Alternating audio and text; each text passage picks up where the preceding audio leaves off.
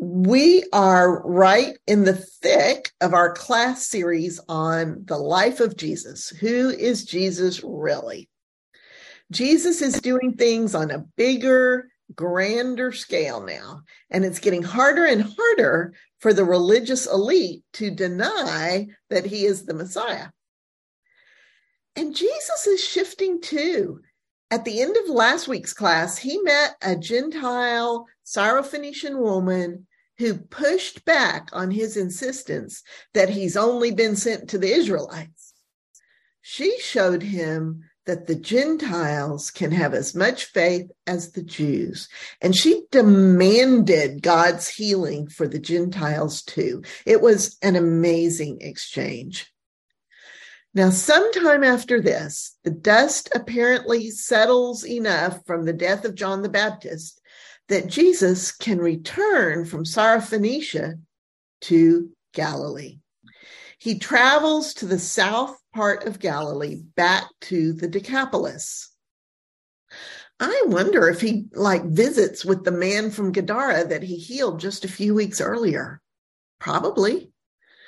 Anyway, this time the people bring Jesus a deaf man who can only speak with great difficulty, and they beg Jesus to lay his hand on him. So Jesus takes the man aside a little bit away from the crowd and puts his fingers in the man's ears. And then he spits and touches the man's tongue. And Jesus looks up to heaven and groans and says to the man, "Open completely up." And immediately the man's ears are opened and he can speak plainly. The crowd cannot believe it. Who is this guy who can open the ears of the deaf and the tongues of the mute? This particular story is only in the Gospel of Mark, and is one of the places Mark puts in the bit about Jesus telling everyone to keep it a secret. Keeping the secret that Jesus is the Messiah is a central literary device Mark uses in his gospel, and it's pretty certainly not something Jesus actually says. The very next thing in Matthew and Mark is a story about Jesus being followed around by huge crowds. They're listening to him speak. They don't even want to take a break to eat. For 3 days, they have nothing to eat. And Jesus is afraid that people are going to start collapsing for lack of food. They're in a remote place. So Jesus asked the disciples how much bread they have on hand. And those disciples, they've only got 7 loaves of bread and a few small fish. So Jesus takes the loaves, gives thanks, and starts breaking the food into pieces for the disciples to distribute among the people. They feed 4,000 people and have 7 baskets full of pieces after everyone has eaten their fill. So if you think you're having deja vu, you are right. We just read a very similar story about Jesus feeding 5,000 people in a similar way. And that should be a red flag to you. Whenever we see repeated stories very close together, we should pause and look to see if they are the beginning and ending brackets of a chiasm.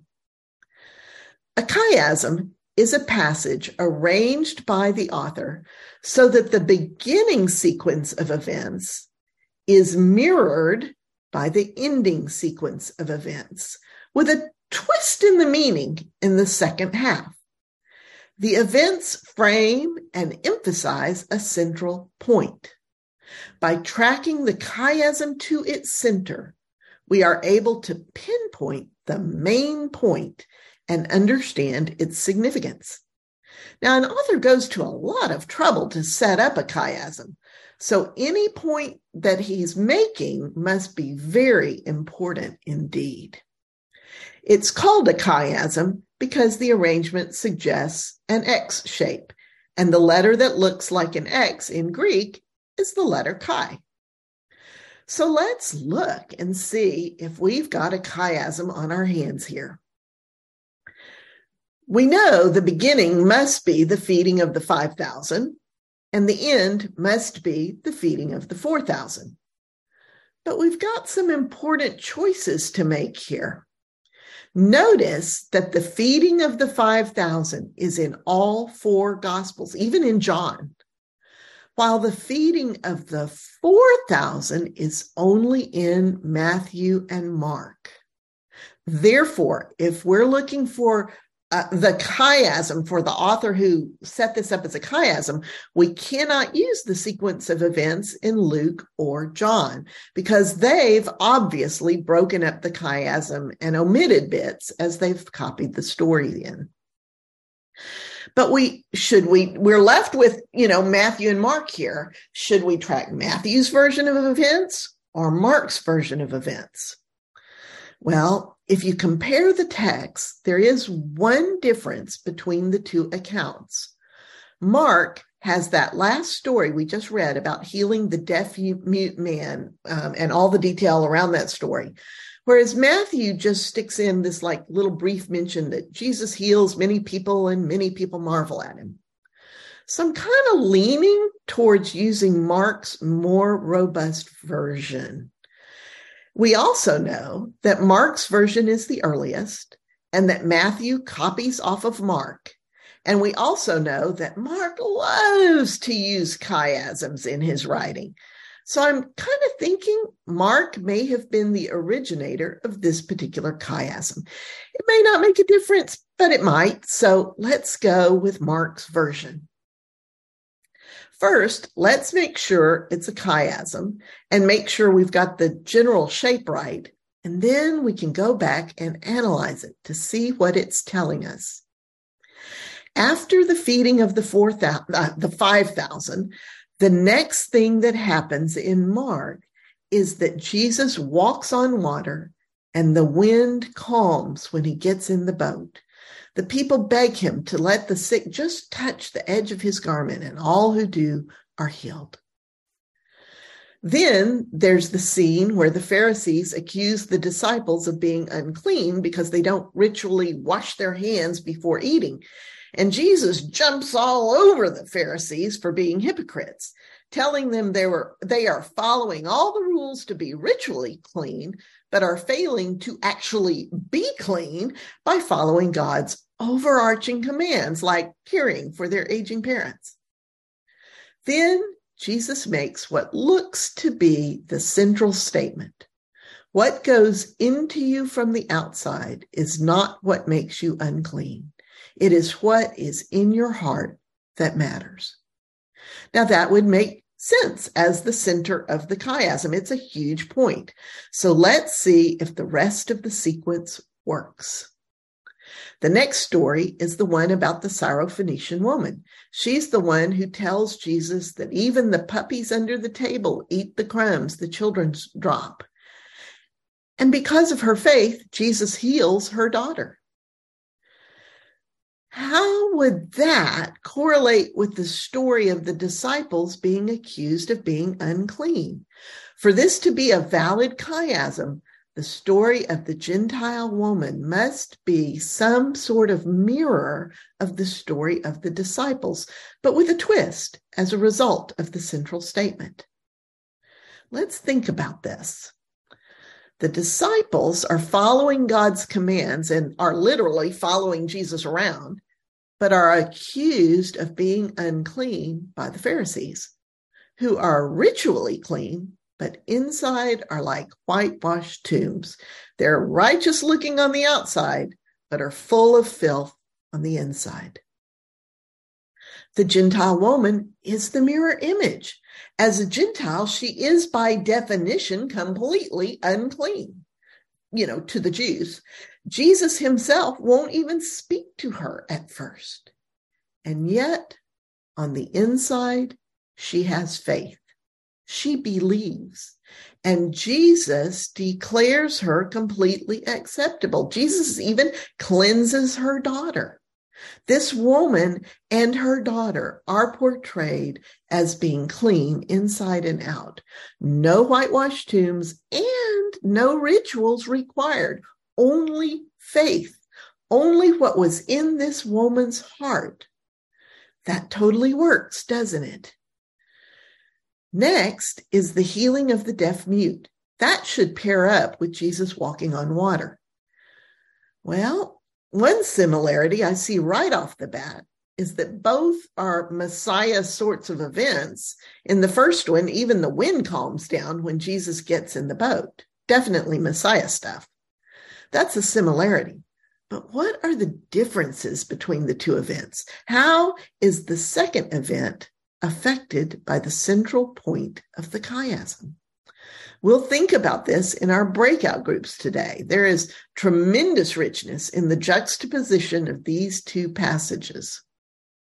So leaving that pair aside for our breakout groups to ponder, let's back off and look at the bigger picture. Let's look at the overall differences between the first half of the chiasm and the second half. One difference is the geography. In the first two events, Jesus is traveling between locations in Capernaum, where he lives, and a remote area that is still presumably still in Galilee. And then he goes to Bethsaida on the northern tip of the Sea of Galilee. These are all close together. They're all Jewish locations. But in the second half, Jesus travels from Syrophoenicia, a Gentile area, to the Decapolis, another Gentile area. There is definitely an emphasis on the healing of the Gentiles in the second half of the chiasm. Very interesting. So what about the beginning and ending events, the feeding of the 5,000 and the feeding of the 4,000? How are they changed by what is in the center of the chiasm? What are the differences here?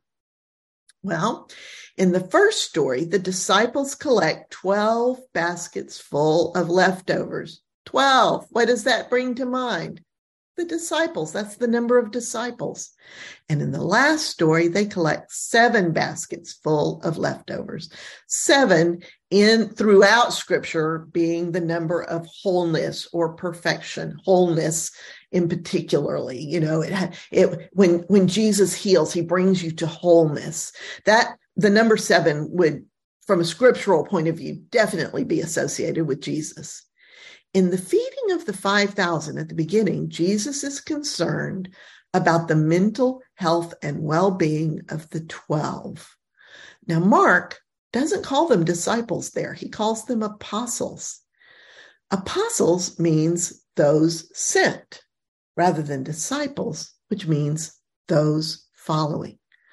Mark's version has Jesus withdrawing to this remote place out of concern that the apostles, those sent, are not getting enough rest.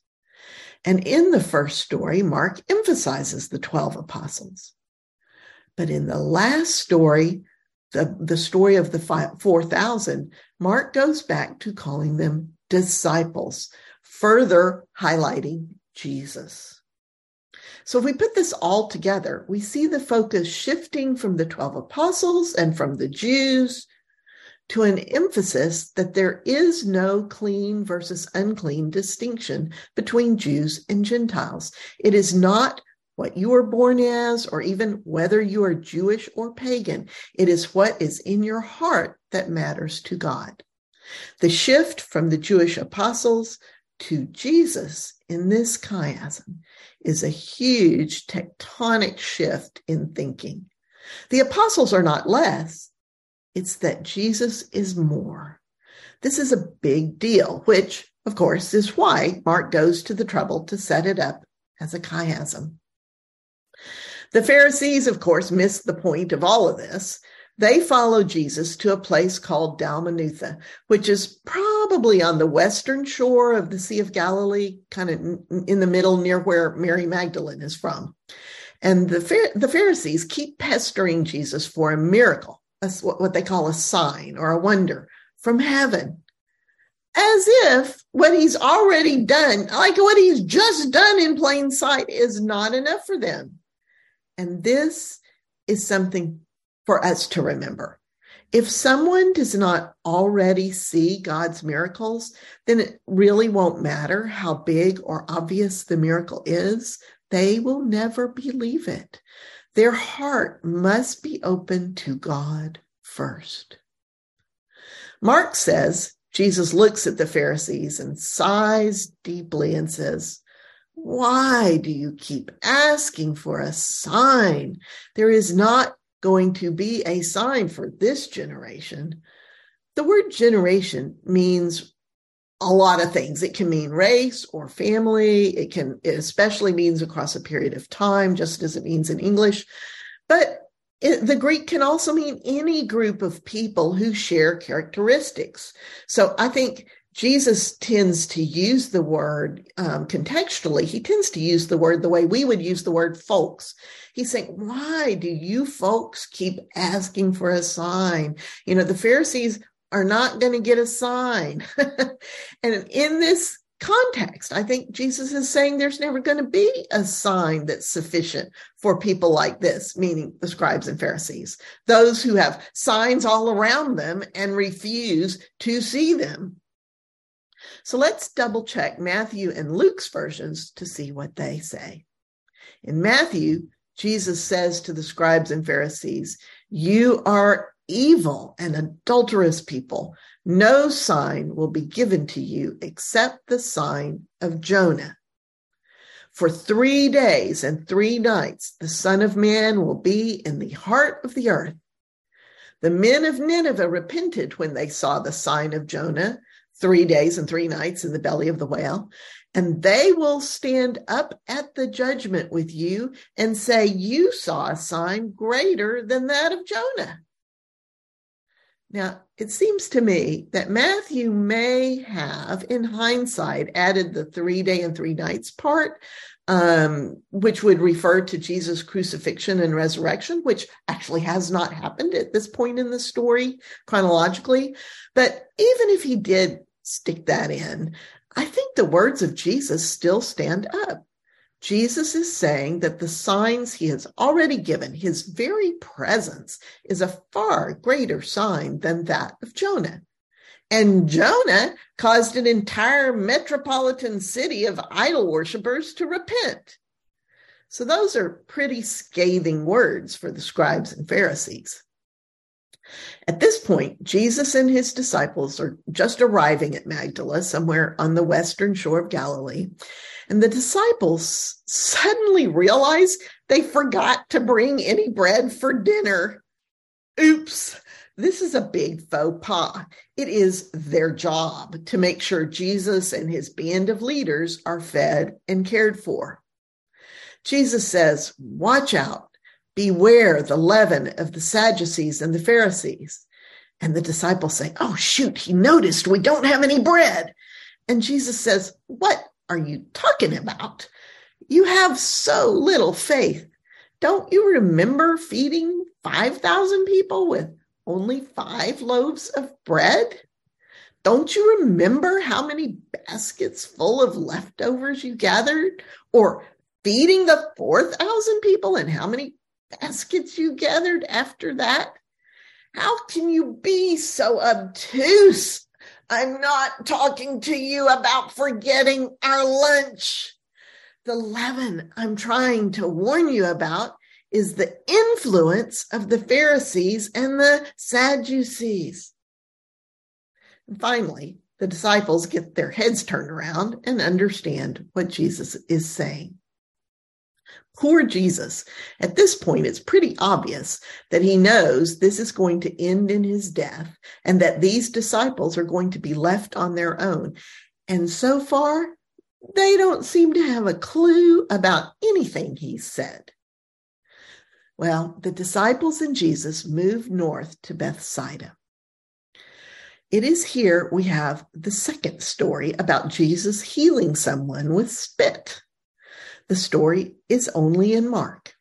The people bring a blind man to Jesus for healing. Jesus takes him by the hand and leads him a little ways out of town. He spits on the blind man's eyes and lays his hands on him. Then he asks the man, "Can you see anything?" And the man says, "Well, sort of. I can see people. They look like trees walking around." So I gather from this that this man used to be able to see. He knows what trees look like. So Jesus lays his hands on him again, and this time the man can see everything clearly. I think it is so interesting, number one, that Jesus spits on him like he spit on the deaf-mute man just a bit ago. Two, that both times Jesus takes the men a little away from the crowds. Three, that this time it takes Jesus two times to heal the man completely. And four, that these two stories only appear in Mark and are very close together. All that makes me wonder if Mark has linked these stories on purpose. Are they a mini chiasm? And if so, what event are they framing? Well, if you go back and look, the events they frame are the feeding of the 4,000, the Pharisees asking for a sign and Jesus refusing, and Jesus warning to beware the yeast of the Pharisees. The center seems to be about signs, miracles, and that we need to regard them differently than the Pharisees do. So what might be the significance of the feeding of the 4,000? Well, for one thing, it was a huge miracle, a huge sign. But on closer examination, that miracle happened after Jesus had spoken to the crowd and they listened for 3 days, speaking and hearing. That is a direct link to the miracle of healing the man who could neither speak nor hear. Very cool. So now we know what to look for in the next bit. It should be basically the same kind of deal. When Jesus warns the disciples to be wary of the influence of the Pharisees, we need to ask, well, what is the influence they're having? Well, they're important leaders among the people, and they are flat out denying the miracles that are performed right in front of them. They are actively refusing to see and understand. And that links this part of the story directly to the healing of the man who cannot see. So how cool is that? A mini chiasm about hearing and seeing God's signs.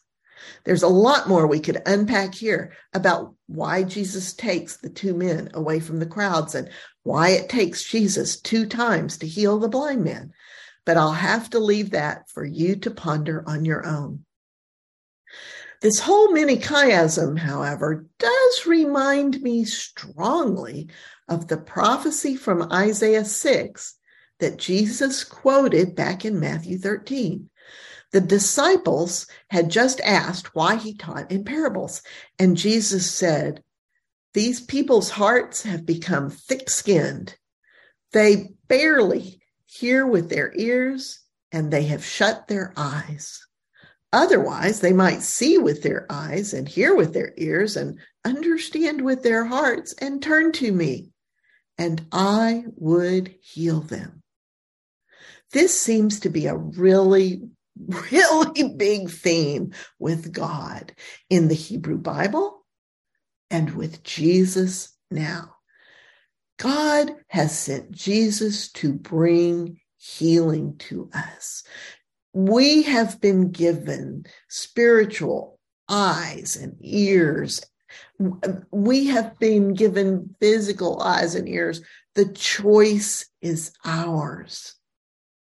So at this point, Jesus and his disciples head way up north, all the way to Caesarea Philippi, nearly halfway to Damascus. I have no idea why they go so far.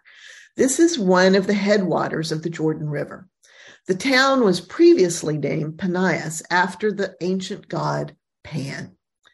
Now, Pan is one of the most ancient of the Greek gods, and interestingly enough, he is the god of shepherds. He was typically worshipped in remote rural spots and often in caves. And that's exactly what Caesarea Philippi used to be in the centuries before Jesus' time, an ancient, rural, out-of-the-way place. There's even a cave dedicated to Pan there. Here's a picture of it nowadays. You can see the huge cavern on the left, and underneath it, you can see the headwaters of the Jordan River. You can see how dramatic the juxtaposition is between the headwaters of the Jordan and the maw of the cave. And you can see the huge scale of that cave. Now, Christian teachers pass around a story that the people of Jesus' day called this opening the gates of hell, the gates of Hades specifically. But I cannot find any evidence for this outside of non-academic Christian sources. It makes a good story for why Jesus chose this setting for what he does next, but I honestly think it's a total myth. The truth is that this cave was seen as a holy place by the ancients. And over the years, they built various temple structures here. You can see the remains in this picture. And in the face of the cliff, they carved niches and inscriptions to various deities, and they fill the niches with statues. You know, this is not, to my mind, a gates of hell sort of treatment by the ancients. Quite the opposite. In fact, one of the major temples in this area was to Caesar Augustus, who had given the area to Herod the Great in the first place. So on top of that, during Jesus' lifetime, Herod's son, Herod Philip, made Caesarea Philippi his first capital. So knowing that the real significance of Caesarea Philippi to the people of Jesus' time is its connection to the power of Rome and the fact that the Roman Caesars viewed themselves as gods, let's see what happens here. As Jesus and his disciples wander through the villages around Caesarea Philippi, Jesus asks his disciples, "Who do people say that I am?" And the disciples say, "Well, some folks say you're John the Baptist raised from the dead. Other people say you're Elijah, the Elijah who is prophesied to come. And others say you're one of the prophets raised back to life." And Jesus says, "Well, what about you? Who do you say I am?" Silence. Then Simon Peter, who Jesus has nicknamed the Rock, speaks up. Simon Peter the Rock says, "You are the Messiah." Now, this story is in all three synoptic gospels, and each version is characteristic of the author. In Mark, Jesus tells them to keep it a secret. Luke doesn't mention any secret. He ends the story with Simon Peter saying, "You are the Messiah." But Matthew, what would we expect from Matthew? Matthew is the one who ties absolutely everything to prophecies in the Hebrew Bible. And he goes to great lengths to demonstrate Jesus' pedigree as the son of David, son of God, the Messiah. So what does Matthew add here? In Matthew's version, Jesus says to Simon Peter, "Blessed are you, Simon, son of Jonah." So given Matthew's predilection to draw in the threads from the Hebrew Bible, I think Matthew is talking about literal Jonah and the whale Jonah, right? Lots of scholars would disagree. Some scholars believe Jesus uses Aramaic here. Jonah is the Aramaic abbreviation of the name John. And we know that Simon Peter's father is actually named John, not Jonah. But, you know, I disagree. It was only a few verses earlier that Matthew has Jesus telling the Pharisees that they will not get any sign except the sign of Jonah, as in the belly of the whale Jonah. I think Jesus calls Peter the son of Jonah in the sense of a spiritual heritage. Think about it. What was the miracle of Jonah? We tend to get stuck on him being in the belly of the fish for 3 days and 3 nights, but that's not the important miracle in Jonah's story. The important miracle in Jonah's story is that the pagan Ninevites listened to Jonah and believed. That point is emphasized in both Matthew and Luke's versions of Jesus' conversation with the Pharisees just a few verses ago. So if Simon is the son of Jonah in the sense that he is listening and has believed, let's see what Jesus says next. Jesus continues, "Blessed are you, Simon, son of Jonah, because flesh and blood did not reveal this to you, but it was revealed to you by my Father in heaven. You are the rock, and on this rock I will build my assembly." The word assembly is often translated as church in our Bibles, but there was no such thing as a Christian church at this point. The Greek word used here, ekklesia, means assembly or group of people called out, people called forth. It is beautiful imagery that echoes the calling of Israel out of slavery. Jesus continues, "And the gates of Hades," which is the Greek word for Sheol, that old Hebrew place of the dead that's just a graveyard, it's not good, it's not bad, "will not overpower my assembly, my people who are called forth." Isn't that beautiful? Jesus calls us out of death and nothingness and into life. God is our rock and Jesus is our foundation. Peter, the disciple, the apostle, is the first of many rocks. Then Jesus says, "I will give you the keys of the kingdom of heaven." Traditionally, the early church saw this as a direct promise to Peter personally. And when the church split between Catholics and Protestants and other streams of Christianity, it is the Catholics who claimed this as their Christian heritage. Jesus says, "Whatever you imprison on earth will be imprisoned in heaven, and whatever you let loose on earth will be let loose in heaven." I wish we could spend an hour unpacking this. I think we intuitively know that our words have power to harm or to heal. Jesus has specifically given this power to his disciples.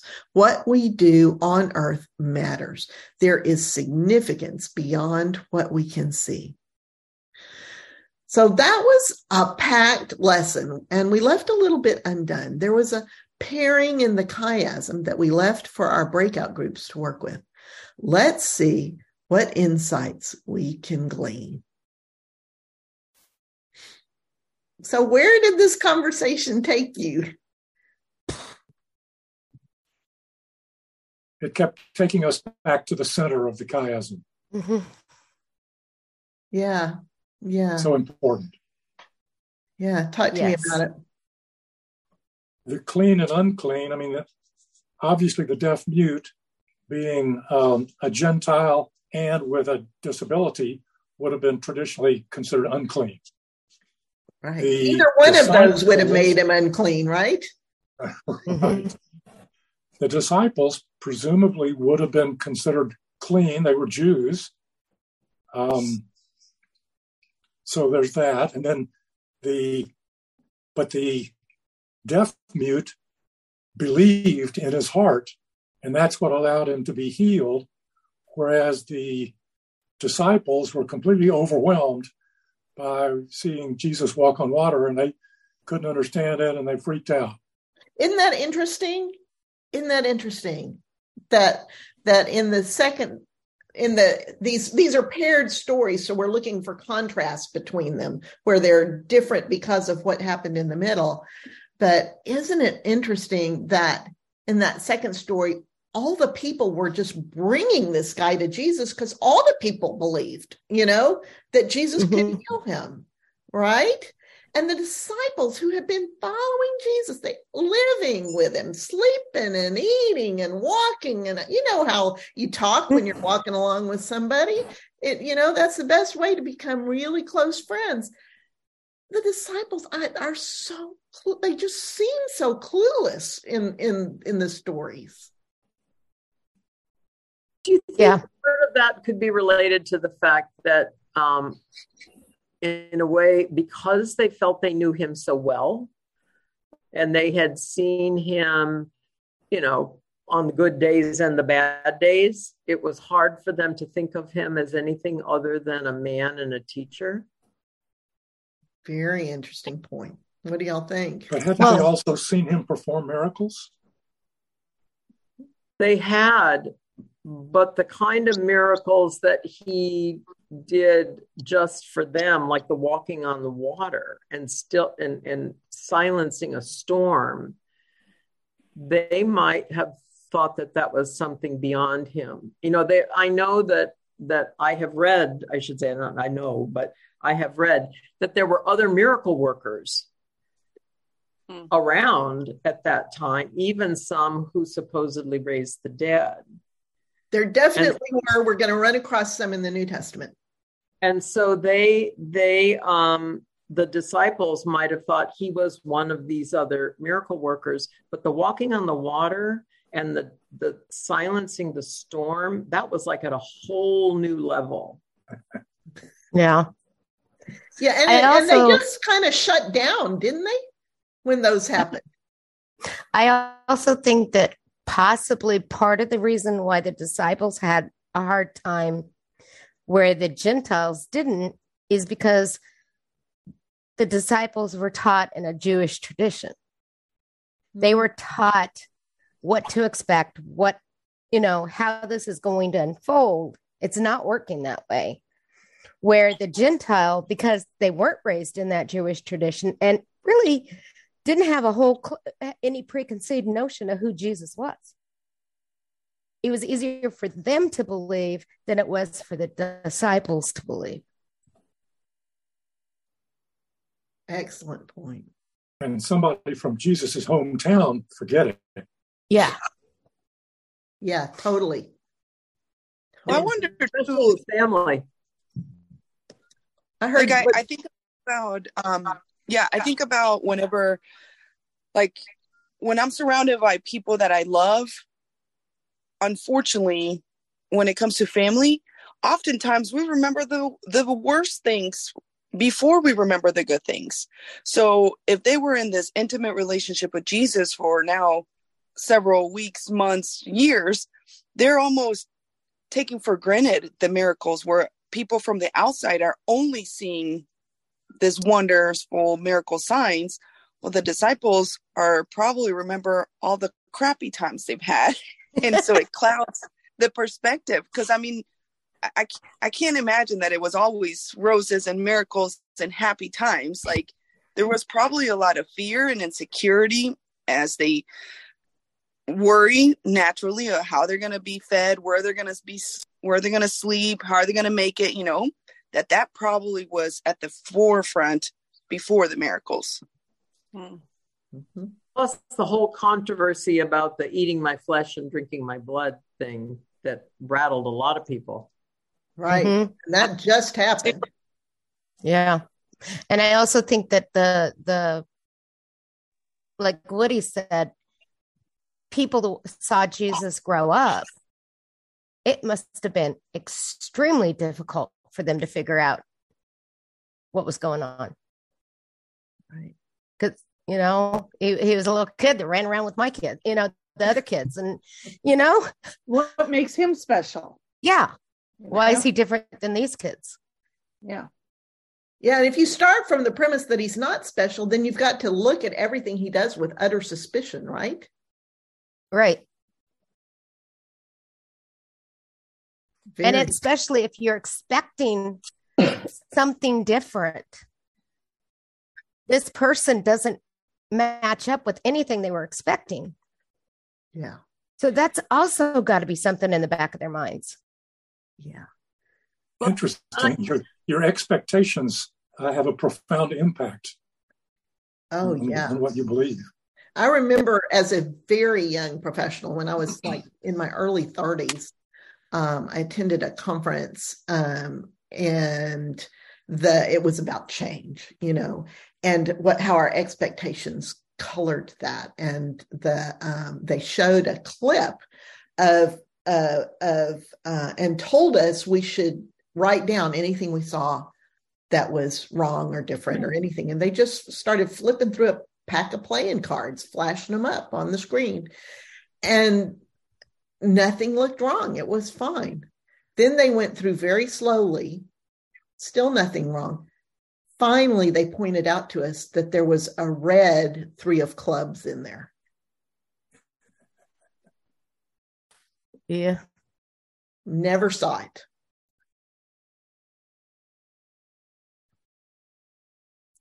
Never saw it. And, you know, Renee, I'm just wondering also, their expectation as Jews was that the Messiah was going to fix everything. Mm-hmm.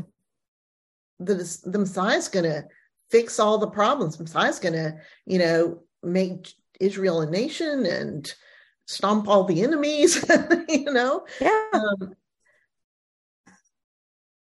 And Jesus, like, isn't making any moves towards that.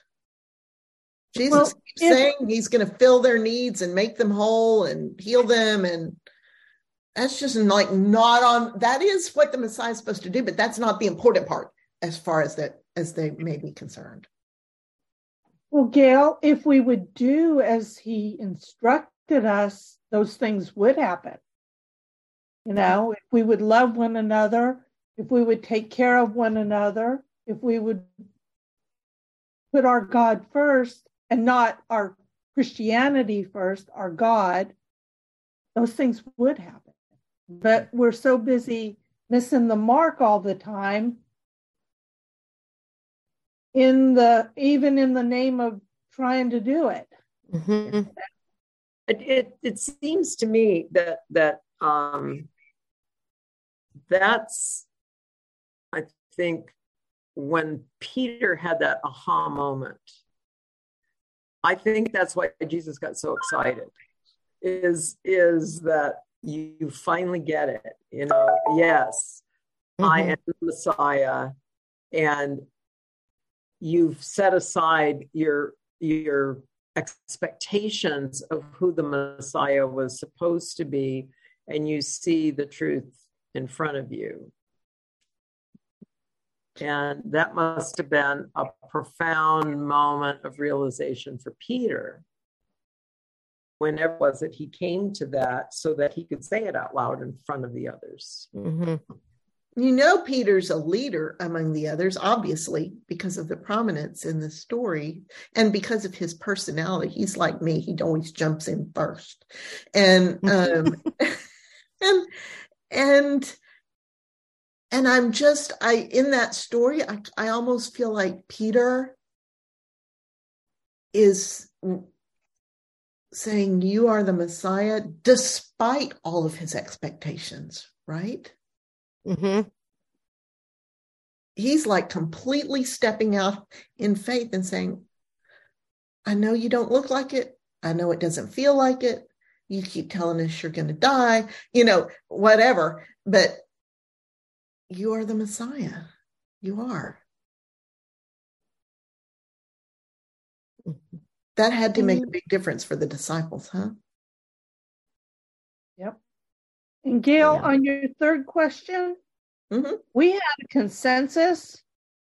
Okay. So that question was, think about the physical relationship or proximity between Jesus and the characters in the two stories. How did the chiasm flip or change that?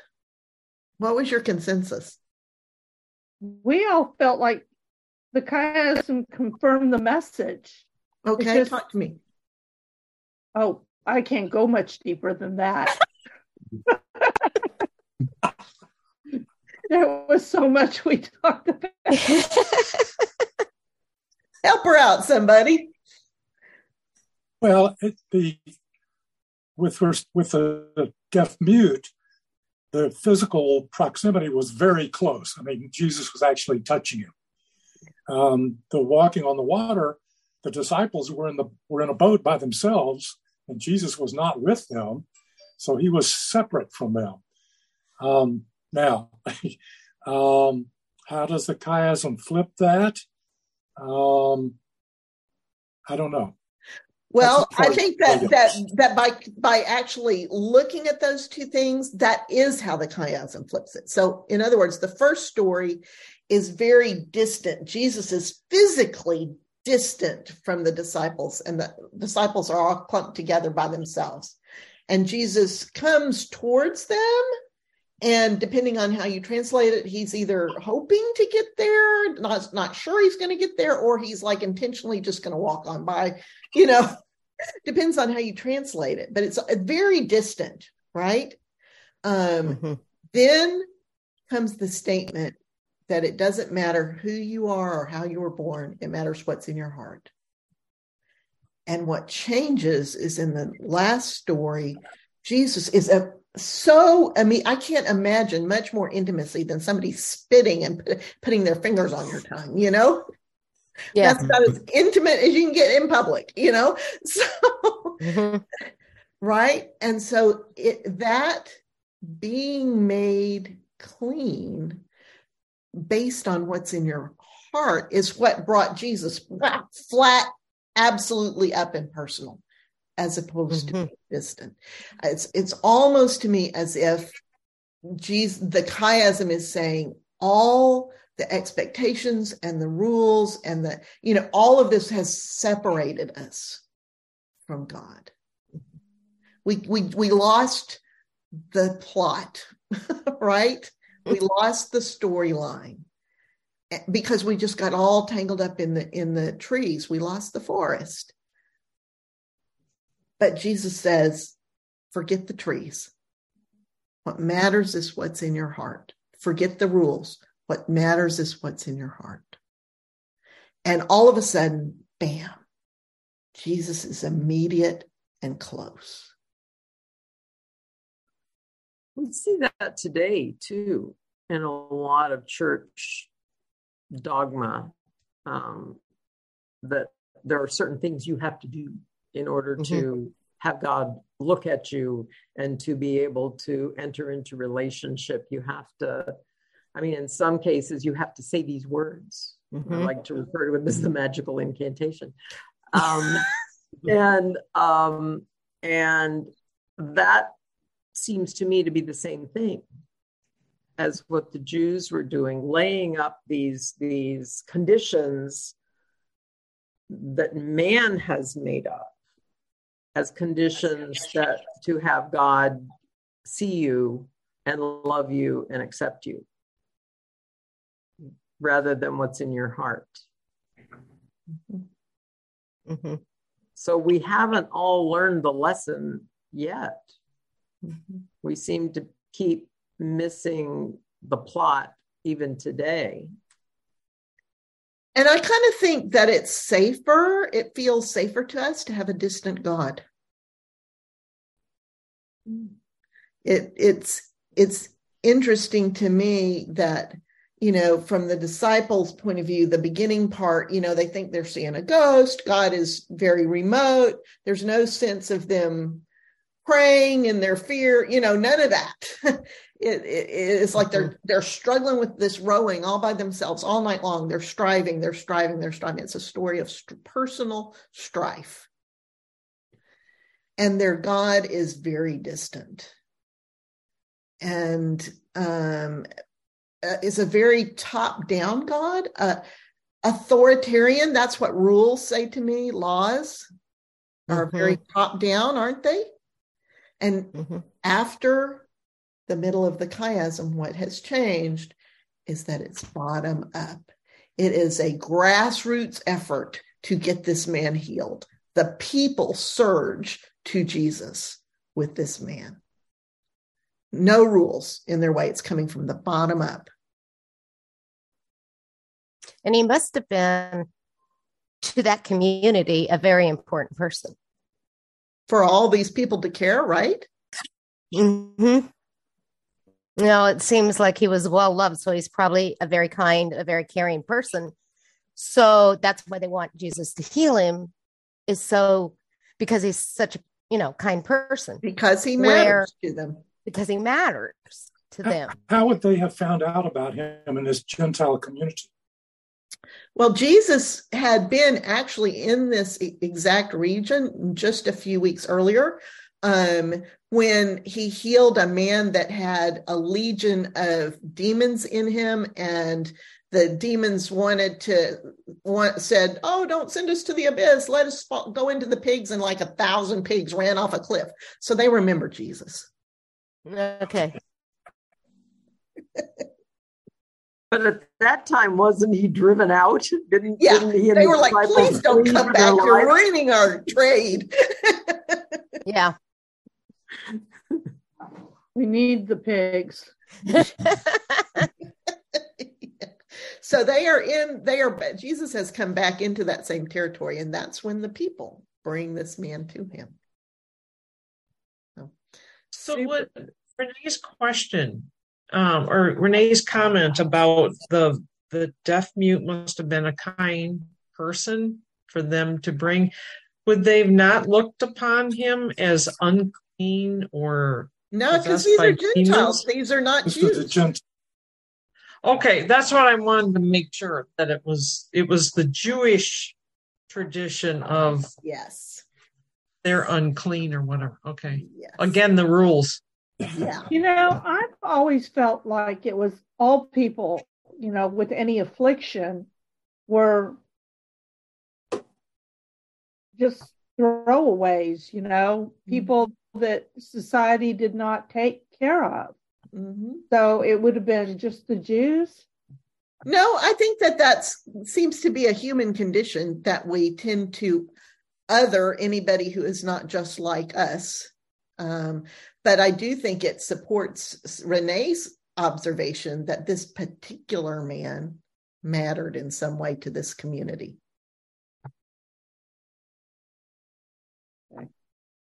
Yeah, I certainly don't want to vilify the Jews in any way. They're just regular people. They're doing their best. God told them all these rules. They're trying to follow them. It's not like they're bad people or it's their fault. It's just that Jesus is like saying, God wants to be close. God, the whole point of these rules was not to move you farther from God, but to move you closer. Well, if the walking honor story was first, also that last line on that one says they land the boat and Jesus heals everyone who comes to him, even if they only touch his cloak. So if that was the precursor, and I'm going to grab anybody with any type of affliction possible that it's kind of, I wonder if the town suddenly, it was like this imminent, it's our last chance to get anybody with any type of issue. I mean, if he's healing everyone, and you don't even have to do anything. You literally just have to touch them and you're healed. I'd be grabbing anyone and everyone with any type of issue. Like, come on. So he may have been very special, but he also may have been just someone who they were like, oh my gosh, grab your people and let's go touch them. Yeah. Yeah. Which kind of backs up to how it. That's a detail that I hadn't really thought about either, because what the people were trying to touch was his outer garment, the one that we talked about being that prayer shawl, that special garment that they wore that had the blue the tassels with the blue thread in them, which the Gentiles would have had no clue about necessarily, The Gentiles weren't going for the cloak. The Gentiles were going for Jesus.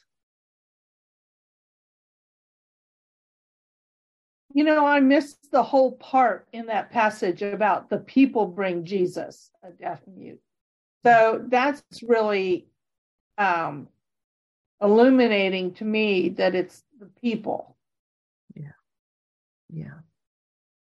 So there's just tons of depth in all of this. And in the one that we left kind of half done, that I said, we didn't have time to go over.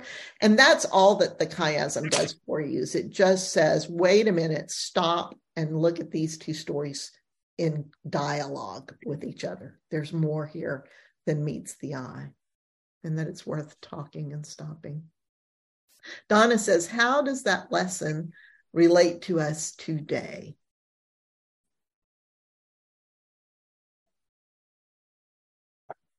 Well, I kind of see it the opposite way of when people read this in scripture. That's why a lot of this radical legalistic believers are up in arms trying to save everyone. You know, if we compare it to how everybody, when they realized Jesus was healing and you didn't have to do anything, then it's almost like I have a little bit more empathy hearing this story of why there is still so many radical legalistic Christians, because they're still in that mindset of, well, Jesus can heal you of anything. So here's what I'm going to share with you, because that's the least I can do for you to be whole. Those are the same people who tend to say, I think, you got to follow the rules. And that seems like the Pharisees and the Sadducees are still among people.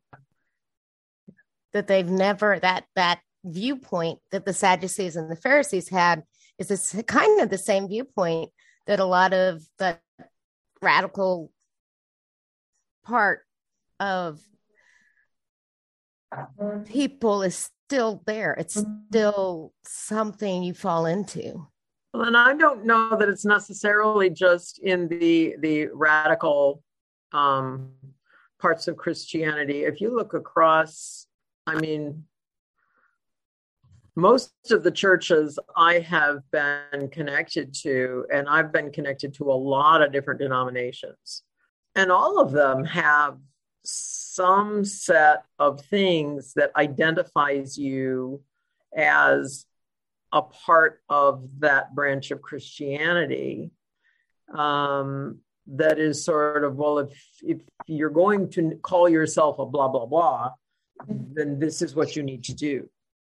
It seems like we still do that. I think that is a human condition. I'm sorry. It can be very comforting to have a rigid set of rules and it avoids any ambiguity. As long as you check, you know, it's like you make a to-do list, you know, it's good when you check things off, you feel good. Well, but you can also shift responsibility to the rule rather than keeping it within the relationship. That's where it goes awry, you know. Rules can be very helpful. Actually, it's really helpful to drive on the right one side of the road or the other, you know. But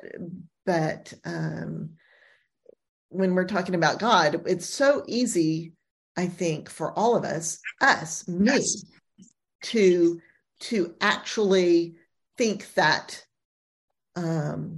I know some certain things about God or about how we should be, and then that becomes part of what I give to other people, and I think that I'm that I've got something to offer. And it is good not to forget that there are going to be in every room other people who can offer more. I don't think it's one part of Christianity. I'm going to have to go back to work. Bye, Winnie. I'd love being back. I'll see you next week. Okay. See you next week. So Donna has some great questions. She said, you know, that one of the things that happens is people say, if you ask, you know, if you pray for healing and you don't get healed, then, you know, obviously you didn't believe enough. What do we do with that? I think that you're saved, you believe in God, you're not necessarily going to be healed of an affliction, but you're going to find in your search to be closer to God and to live as he commanded us, I think you're going to find peace that helps you to deal with your situation. I don't think you're going to get a physical healing automatically. Your finances won't necessarily fall right into place. You've got to take the steps to make that happen. Does that make sense? Yeah. I think also this goes back to what you have said in earlier lessons, Gail, and also what I learned in my disability theology class at my church, was that there is a difference between curing and healing, and that God can heal us even if we're not cured. Yes.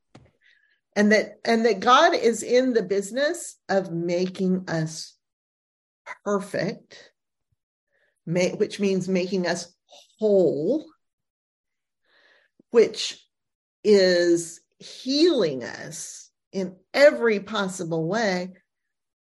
Doesn't mean we're not going to ever die. It doesn't mean we're not going to ever get sick. It doesn't mean that when we have cancer, the cancer will go away. Obviously, it doesn't mean that. Mm. But it does mean later, what we understand is that it means we come to a place of peace that we have, whether it makes no sense at all. The peace that makes no sense. Oh, great questions and great discussion. It sounds like we are good for the day, and we will see you next week. Have a wonderful Easter weekend. Tomorrow is Good Friday. Lots to think about, especially with that whole Jonah story that keeps popping up. So I love you, and I'll talk to you next Thursday. Bye-bye. See you next week, everybody. Bye.